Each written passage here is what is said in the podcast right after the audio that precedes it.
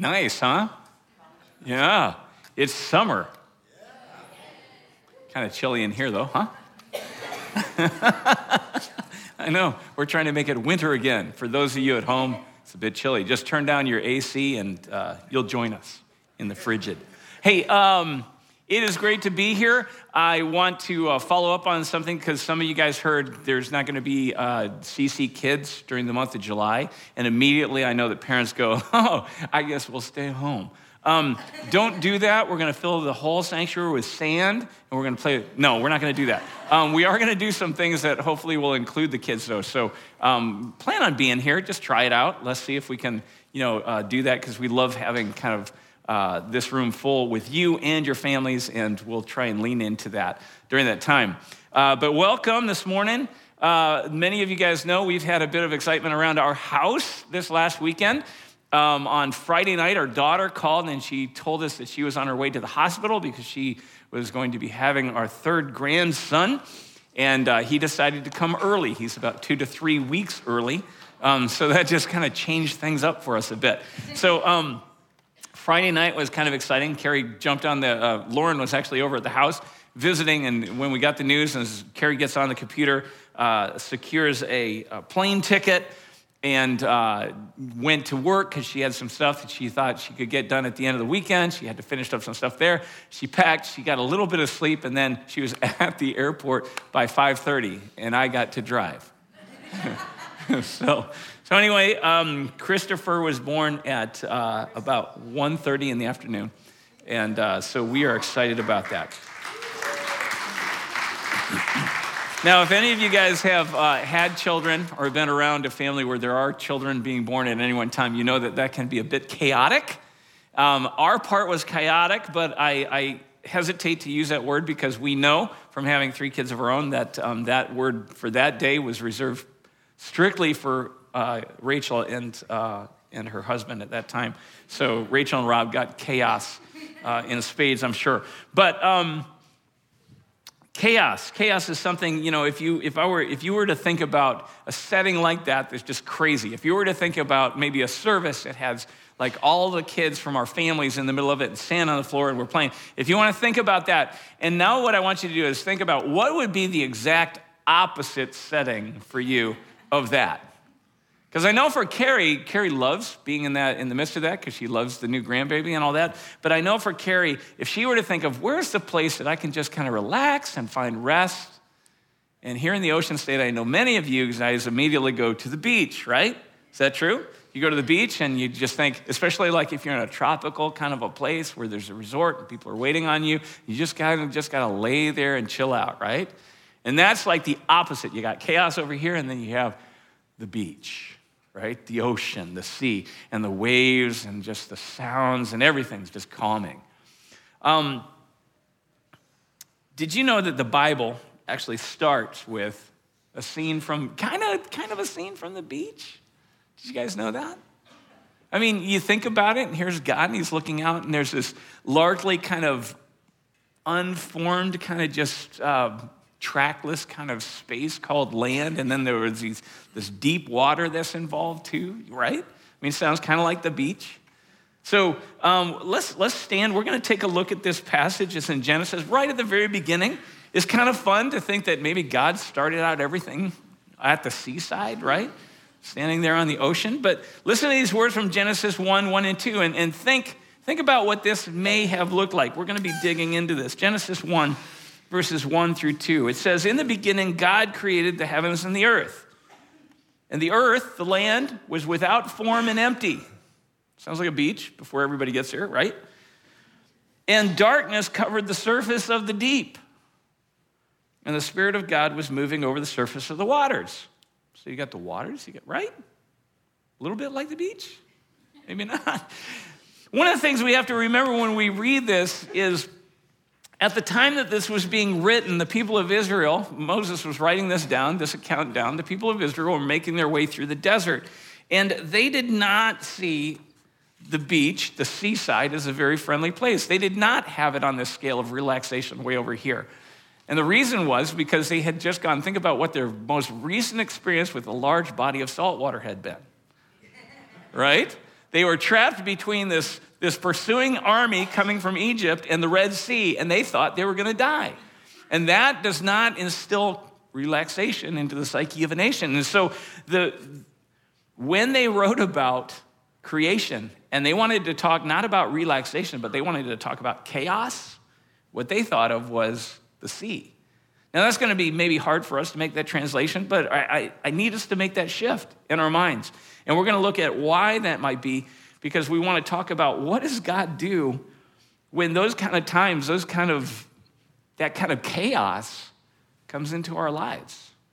Because there's something here, even at the very beginning of this story, the story about God and us, about His salvation and His beauty and His creation, there's something to be found in here about, as we begin to talk about God and the sea and what he has to say in the Bible, there's something to be said about God and chaos as we find it in Genesis 1. Amen? Father, we want to thank you for this morning. We want to ask that you would open our hearts and our minds to make me think about things in ways that we haven't thought about them, uh, just so that we can make the jump from what was being communicated to us in Scripture about even those opening moments those opening just seconds of creation and what things were like, because that has everything to do with not just how things were then, but how things continue to be, and the type of God that you are, and the type of love that you have for us and for all of your creation, even right now, even in the things that we might be going through right now. Because I know that chaos comes in a lot of different forms in this world, and I know that there is bound to be this very morning someone who's right here in this room or someone who is watching online who is dealing with a lot of chaos in their life. And not necessarily that kind of exciting kind of chaos, but the very traumatic, the very dangerous, the very threatening kind of chaos. so, Father, I pray that you would meet us here through the power of your Spirit, that your Spirit would speak to our hearts, that you would embed this word, this word that you have for us deeply in us. Father, get me out of the way. Don't let it just be my best thoughts.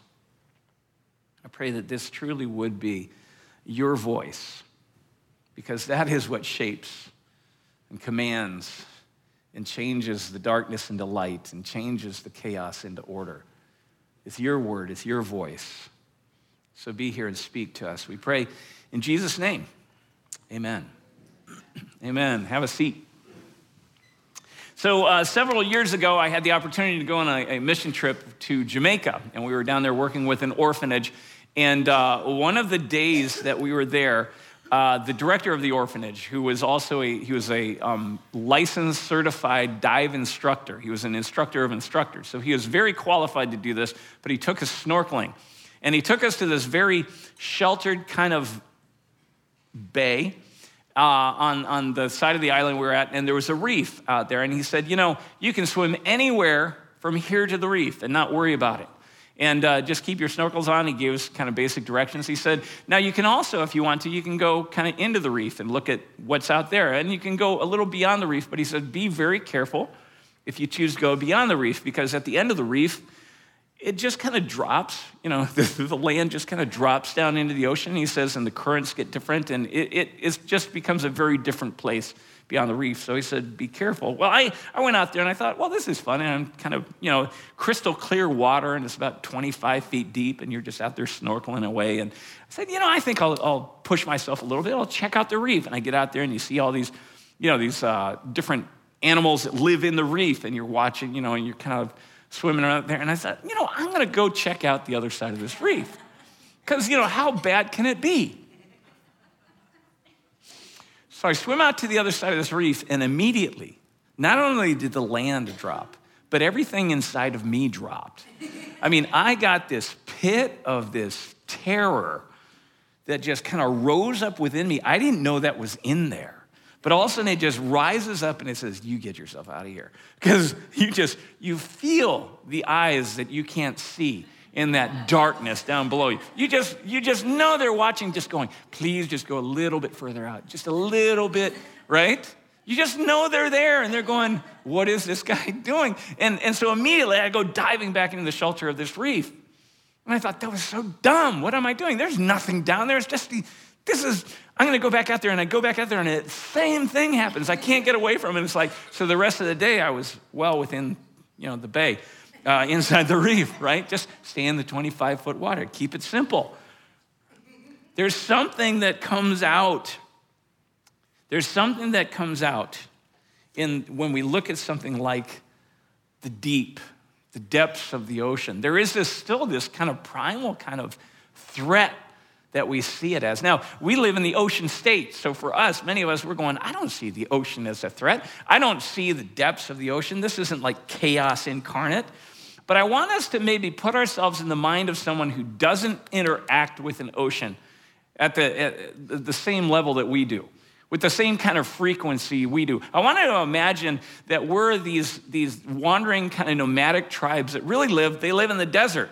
Where not only are oceans rare, but water itself isn't a very common thing. So when you think of the ocean, you think of this huge trackless mass of this substance that you even find a bit rare and uncommon.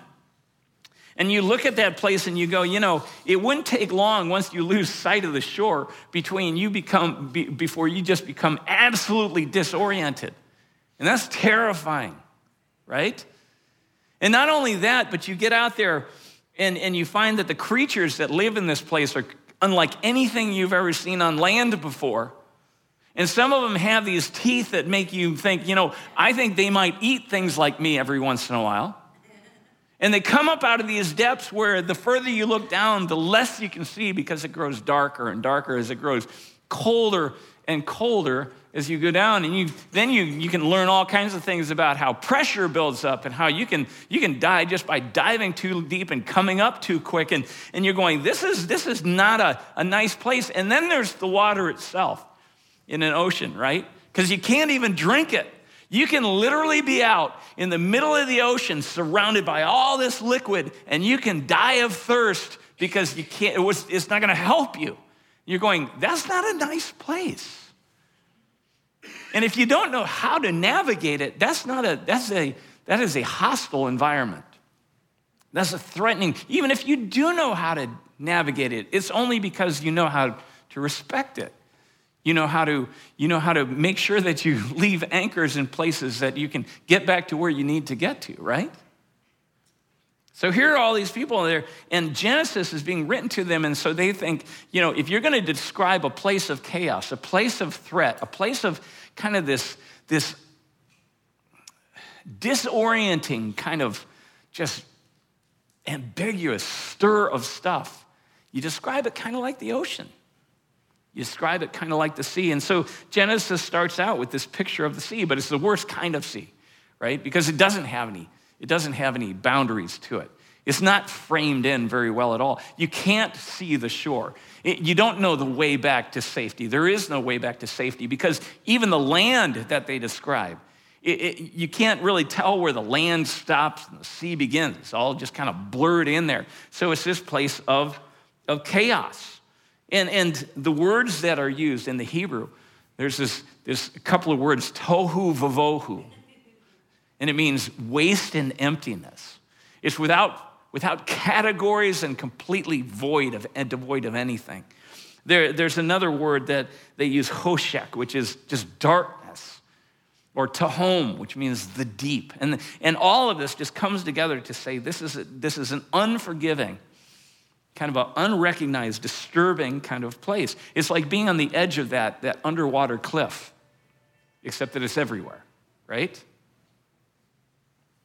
So you're out in the middle of this place and you're looking at this threatening place, and, and they call it, it's, it's basically, it's chaos. It's chaos. And it says that God began creation in the midst of this chaos. Now, in the, in the Near East, where, where this story was being uh, written down by Moses, there were a lot of stories about creation, about it starting with chaos. But in those, chaos was seen almost like a god.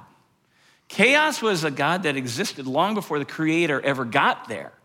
And the Creator had to kind of wrestle with this chaos, had to, had to cut it down, had to do war with chaos, had to cut it apart to make it manageable so that, that He could work with it. But in Genesis, we see, we see a different kind of Creator, don't we? We see a different kind of interaction going on between this God and chaos.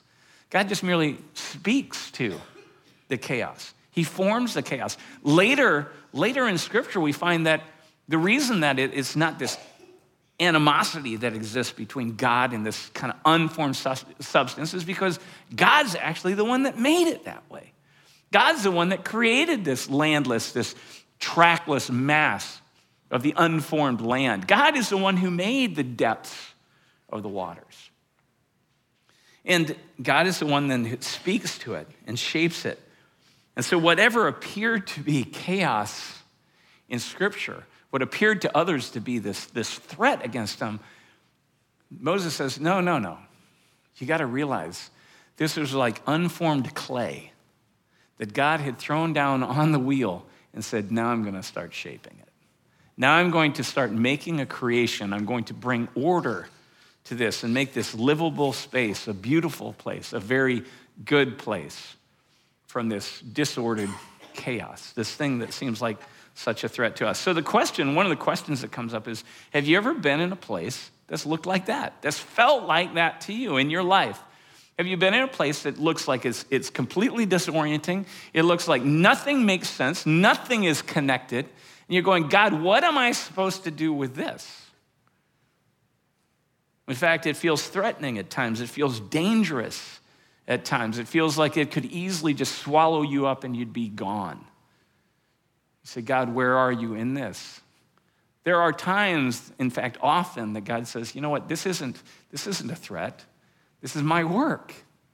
In fact, I brought this in because I intend to shape this like I would a piece of clay into a masterpiece for you. I intend to move you from where you are into a new place that you can't even imagine right now because I haven't created it. And he brings us through those times that just where everything goes up on end. But he says, You got to trust me here. Because this isn't, this isn't a threat of chaos. This is this unformed place that I begin my work. So, those are the places that when we're in those kind of places, we we can thank God. We can go in and we can say, God, I'm so glad you're here with me in this. I'm so glad for what you're shaping this into. Because He doesn't bring in things that are meant to destroy us, He brings in things that are meant to be shaped for our good. Amen? Always. But then you might say, well, wait a second.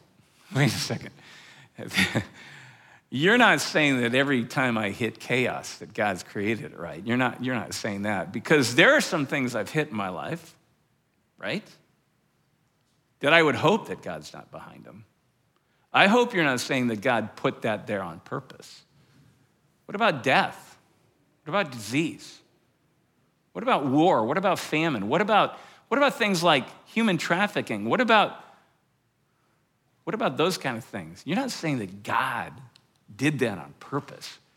That God somehow brought that in and he what about a broken relationship that I tried desperately to restore, but I can't do anything about, and it just remains and it destroys both of the people involved, and nothing can be done with it? What about those? Well, it ends up, no, the Bible doesn't say God is responsible for all chaos. He just says God is responsible for the chaos sometimes to create, but there are sometimes there is another source for chaos in our lives, isn't there? He says there is another. In fact, there's a source and it creates a very different kind of chaos because where on the one side the chaos was led into creation, which led it into good and order and space and life and, and prospering, the other is this chaos that develops into this very destructive kind of chaos. This source brings that about, it brings death, it brings destruction, it brings being robbed of the life that God intended. That's the chaos that's brought in. God says, when we try to take the things that were shaped by God, the things that were spoken by God, the things that were defined by God, and we try to redefine them, right? We try and make them work for us in a different way than God ever intended. We try to make them work for us. We try and create a world that God never intended to be there. for ourselves. And in our pride, we think, well, I can make this go differently. I can make this be the way I want it to be. And the Bible just calls that sin. And he says, through our sin, through our decisions to try and define things differently than God defines them and try to make things different than God intended and, and try to go a different way than God ever intended for us to go, we try and make a world, but all we end up with is chaos, but it's a very different kind, isn't it? And it's not only destructive to us, but it's destructive to everyone around us. So that chaos comes in, and we find that this world is really a mess because often we have tried to make better the things that God already called good. Right? We try to make a life that's we can figure it out better than God figured it out for us. So I don't like what he told us to do here. I'm going to try something different. It happened in Eden, right? We know the story of Adam and Eve. And they took the, the statement God said, He said, You can have anything in this garden, just don't touch this one tree. And he didn't even say, Don't touch it said, Don't eat of it. Don't eat the fruit from it. So they go, You know, if there's one thing I want to do, is to eat that fruit off that tree.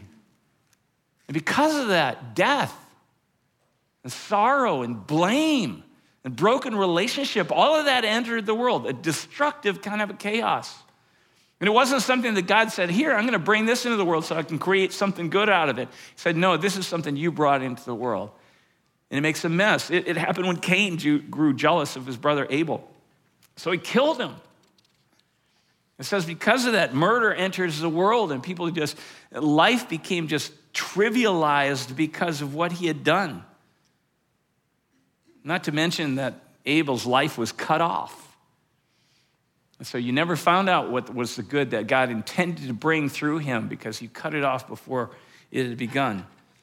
It also happens when we in our decisions, we make decisions that contradict what God intends. We contradict what God has meant to do, what He has called us to be and to do. And we go against His purposes and His intents with our intents and our purposes for ourselves, right? You guys know what that looks like. We all do this, right? And when we do this, He says it brings in destruction. He said, Don't be fooled. Every time we do this, it brings in destruction. And not just for us, but for those, anyone who's around us. And it brings, it's because of that kind of chaos, you guys, as we look around, that our world is a mess. Our lives are a mess. Our, our relationships are a mess. Our communities are a mess because of that. What this story would tell us is because of that kind of chaos. God says, don't lie. But we find all kinds of reasons we can justify why we need to lie in that moment. And because of that, distrust comes in and brokenness starts erupting. God says, learn the rhythm of Sabbath, right? Learn the rhythm of time off to be with me and to focus on me and time to spend on what you're doing. But we say, no, all my times, that's my time. So I'm going to do what I want. And because of that, we have anxiety and we have fatigue and we have just this fear about that we're not going to, we're going to run out of time and we, got we don't have enough energy to get everything done, right? God says, we are blessed so that we can share our blessings with others. We say, No, my money belongs to me.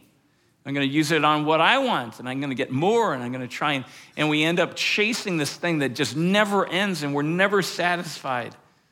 Instead of becoming those who consume what we earn, we're consumed by this pursuit, or we're just bored out of our skulls because of the purposelessness of it all, right? So, this kind of chaos that we bring in because we just decide to define things different and to speak a different word than the word that God's already spoken, he says it makes a mess. So, on the one hand, the solution for good chaos, you have this good chaos that God brings in.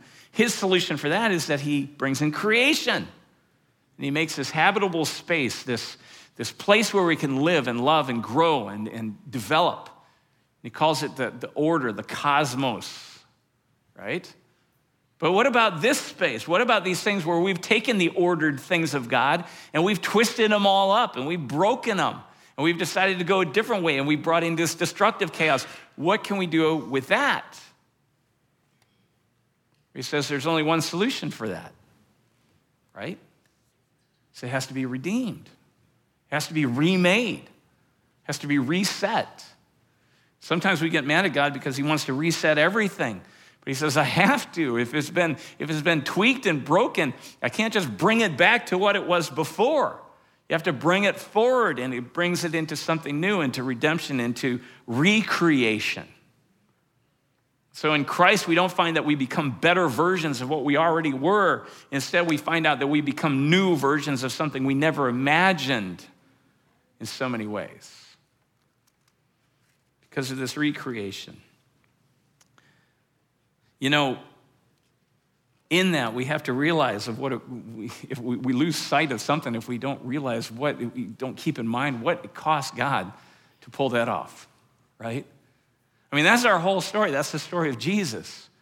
He said it actually cost him laying down his own life, pouring out his own blood to fix the things that were broken, not to fix them backwards, but to move them forward into this new. He, by his own life, opened up this new way into a new future, into a new reality that we, we didn't have any access to. He had to pull it off, and he calls it redemption. In Psalm 18 26, it says, You know, I want you to hear these words. It says, with the, pur, with the pure, God shows himself to be pure, but with those who are twisted, right? The twisted, the broken, the ones who are pursuing other things, God shows himself, and he uses that same word, twisted, but it has this double meaning. It says, God shows himself to be more creative than those who have twisted and turned to try and get away from him. Right? Now, in that is a warning because it says you can't, you can't outflank God. You can't get around him. You can't lose him. But in that also is a promise, isn't it? Because it says we can never get so twisted that we're out of his reach.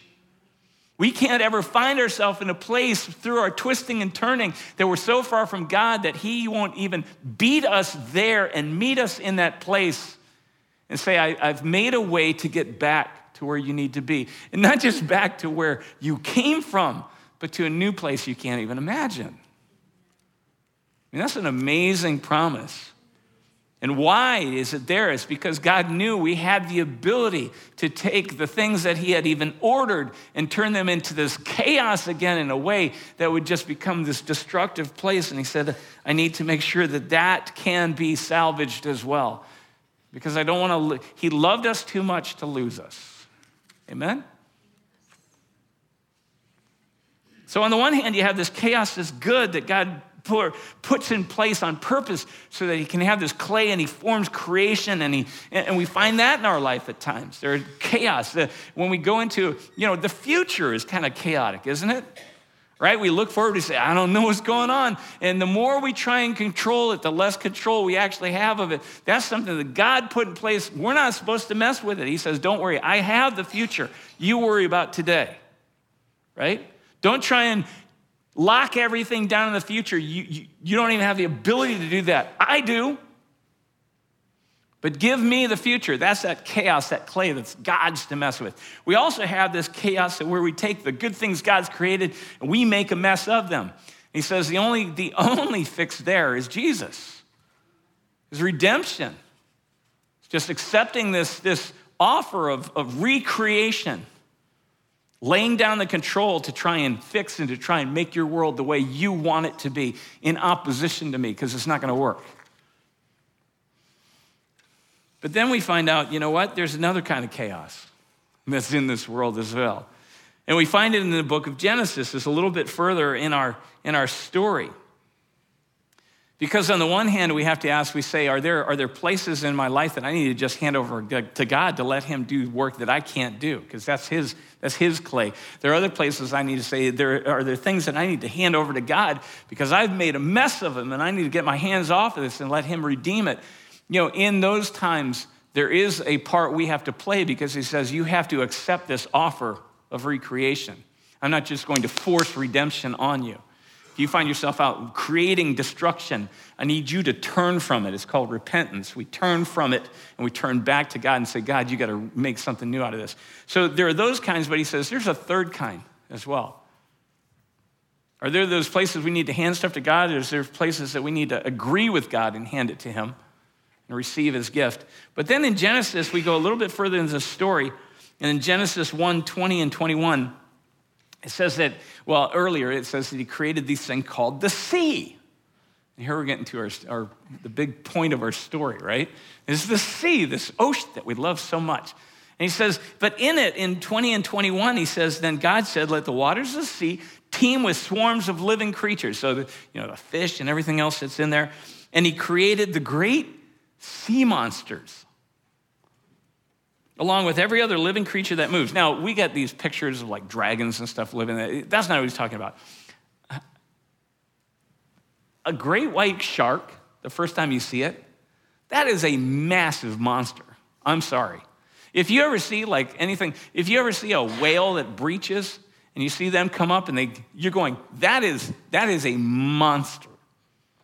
It doesn't even matter if it's threatening. It can threaten you just by swimming by you because just a flick of its tail and you're going to be out of the picture, right? I mean, it's just those, and, and God created those. And we're going, sea monsters, God, why'd you do that? I can swim in Lake Michigan all day long because there are no sea monsters in Lake Michigan, right? It's all fresh water. You can go out, I can kayak, I can be as, as confident as ever. I can't get 10 feet into the ocean. I'm starting to go, I'm not sure what's going on here, right? And part of that's because the sea monsters are in this place. So we look at that and we go, why'd you do that? Well, it ends up that every part of creation that God took from this, this chaos, right? He, he took, and as he was forming it into creation, it's like he, li- he left this little like fringe of, of chaos to it, didn't he? He left uh, uh, just as uh, that bit of the unknown, that bit of the, the intimidating, that kind of dangerous feeling, right? We go walk into the woods and we're like, I love taking walks through the woods. But sometimes you walk in the woods and they're looking, these are looking scary, right?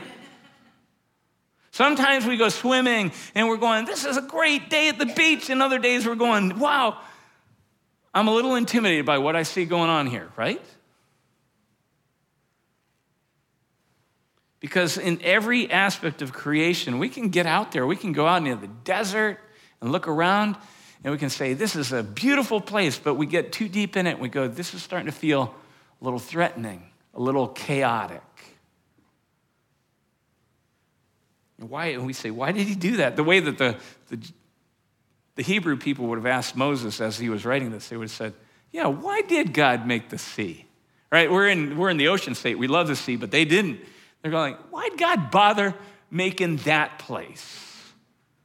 That's a scary place to us. And this is the part that really grabbed me when I was, when I was digging into this. You guys listen to this. God left some chaos in creation.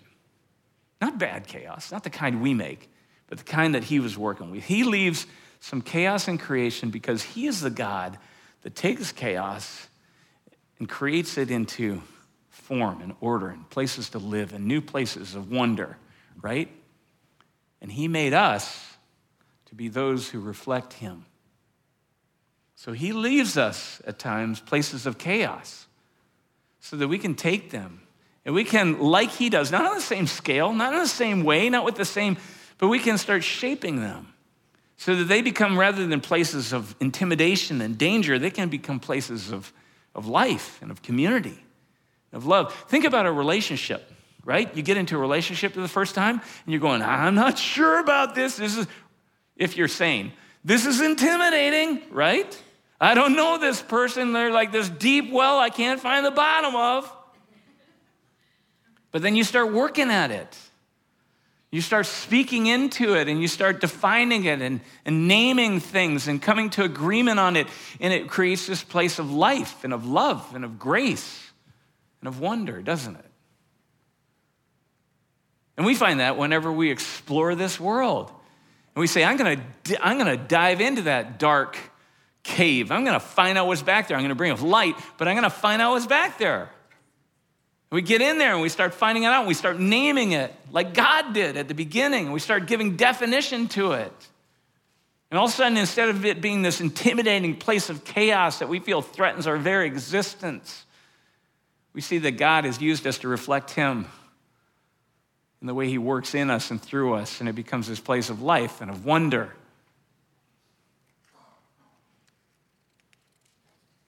So he leaves this third bit of chaos so that we might reflect him. So, are there some challenges maybe in your life right now that God's put in front of you? And you're looking at them and you're going, man, that looks intimidating. And God's saying, hey, this is the chaos that I left. This is, this is for you, not just to hand to me because it's too big for you, not just to hand to me because you've made a mess of it. This is something I'm handing to you because I want to work in you and through you so that you will reflect me. And you'll take this thing that seems so threatening and so chaotic, and you're going to form it into a place where life can be found and where grace can be found and where good and beauty is found. Amen? Three kinds of chaos, you guys. I think the most important thing for us to do is to ask those questions, is to say, God, what, you know, what kind of chaos am I dealing with here, right?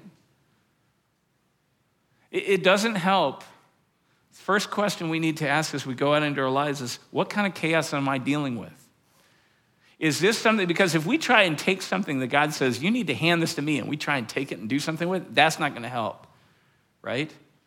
Or if we try and blame God for the chaos that's caused by our sin, that's not going to help, right?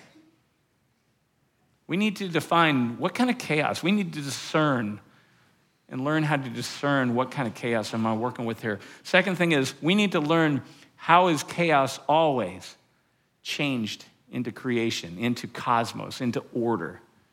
It's always by God's word, always. You find it in that first story in, in Genesis. You find it in the life of Jesus, who is called the very word of God. And you find it in your own life as God hands you these pieces and says, create something. We work with these things according to how God has said, hey, this needs to, a relationship should look like this, should be shaped in these ways. There should be things like respect and love and, and, and trust and, and honesty, right? So when we shape it according to God's word, we find that it can be shaped into this goodness. But the third thing that we need to do is we need to learn not to be afraid of chaos, right? However, it shows up in our life. You guys, Genesis 1 is an amazing story. At the other end of the book, there's an interesting verse in Revelation 21. It says, you know, in God's new creation, there's not going to be any more sea. And, you know, my wife hates that verse because she's like, what? What are we going to do? Our place of rec- recreation and re- relaxation, what are we going to do? You know, God's not saying there may be very well this place where land meets water. That may be. But what he's really saying is he's saying, you know what? There's going to be no more need to take chaos transform it into creation because all of the good that can be done is going to be done. And we're going to find ourselves in this place where we learn, we're going to learn a new way of living with God because God's going to be there with us. And we're going to find all the goodness that He intended from the very beginning. Amen? Wouldn't it be great to spend that day with God at the sea?